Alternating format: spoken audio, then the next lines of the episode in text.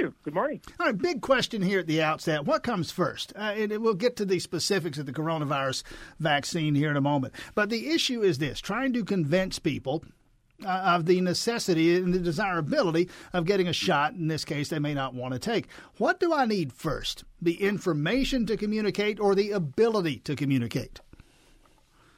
Well, I think the ability to communicate is really important. One of the biggest things that comes into play when you're trying to persuade somebody is to first and foremost be willing to listen to their concerns and to tailor your messages to their specific concerns. All right. And in the case of this specific vaccine, I, I have a, a, mother, grandmother, somebody who may need it. Uh, in terms of the demographics and the, the vulnerability of the vaccine or the virus, they may need it and are hesitant to get it. Now's where I need to have the information. I need to arm myself with the information to, that I suppose, like a lawyer, build a case. To some extent, that's true. I think. I think, but the the other thing is to first of all find out what their primary worries and concerns are. Why are they hesitant about the vaccine? Because I think you want to address their specific concerns. Many people, when they're hesitant to get a vaccine, they are really focused often on the reactions that they may get from the vaccine. Many people focus on the fact that they'll be maybe a, they'll have a sore arm, they'll have a headache, they'll feel bad a few days after vaccination, and that is often what worries most people. There are some people who are thinking about you know possibility of serious long-term um, adverse events. Those are actually exceptionally rare for all vaccines, and so for many people, it's they're trying to avoid um, feeling bad a few days after vaccination. But you have to get them to understand that if they get infected with COVID-19, they are also very likely to feel bad for more days, and they face the possibility of ending up in a hospital, particularly if they're older or they have an underlying health condition. Yeah, Glen Nowak at the University of Georgia. Uh, yeah, yeah, Mom. Listen, unless you're coming out of the Braves bullpen, a sore arm is not going to be an issue for you, uh, really, in any significant way. Coronavirus be a lot worse. Uh, probably more diplomatic ways to make the point there, but that's the point I'm trying to make, I guess. Yes, I mean, people getting people understand that that if you don't get vaccinated, you're not avoiding risk. You're just taking different risks and the different risks are significant. You know, one, you're you're you're, you're taking the risk that you won't become infected, and we know that that many people have become infected, and, and this virus is still very prevalent.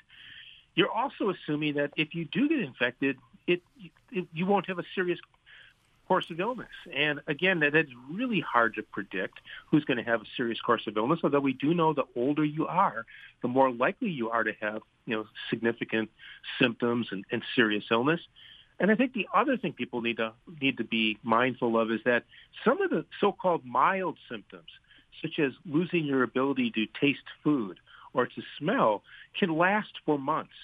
And there are some people who six months later have not recovered their sense of taste and smell. And I think they would tell you that that's not actually a mild symptom. That's a symptom that you would want to avoid. Sure. Uh, again, I'm, I'm, intrigued by the resume here. Glen Nowak, again, a professor now at the Grady College, University of Georgia. Before that, many years at the CDC, including some time as the communications director for the CDC's National Immunization Program. Listen, and you know this in that job, long before coronavirus was in our vocabulary, there were those people, that segment of the population, religious reasons, other reasons, people have issues with vaccines in general. Uh, how do you make that case? And more to the point, especially when it comes to parents, I, I always say, I don't care if you don't want the shot. At your kid, though, you're making decisions for your kids. How do we effectively communicate to those folks? Well, one of the good news, the, you know, the good news is that for most most people in the United States are, are very accepting of vaccines, particularly parents, and so um, many. There are very few children who who are, who are missing all vaccines. Now, some parents will will manage the schedule. They'll they'll try to avoid having too many shots at one particular visit. But the main messages typically are to get people to understand that again, if you if you don't get vaccinated or you don't vaccinate your child, that means that your child or you are are susceptible to becoming infected with with that virus or with with with that germ. And and if you get it, we don't have good treatments for a lot of these vaccine preventable diseases. In fact, that's why we have vaccines is is because we often don't have good treatments. We can treat symptoms, but we can't cure vaccine preventable illnesses. And so the best thing to do is to prevent getting those illnesses in the first place. Dr. Glen Nowak, Grady College of Journalism, University of Georgia, Director of UGA Center for Health and Risk Communications. Thanks so much for communicating with us this morning. Thank you. Without the ones like you, who work tirelessly to keep things running, everything would suddenly stop. Hospitals, factories, schools, and power plants, they all depend on you. No matter the weather, emergency, or time of day, you're the ones who get it done. At Grainger, we're here for you with professional grade industrial supplies. Count on real time product availability and fast delivery. Call clickgrainger.com or just stop by. Grainger for the ones who get it done.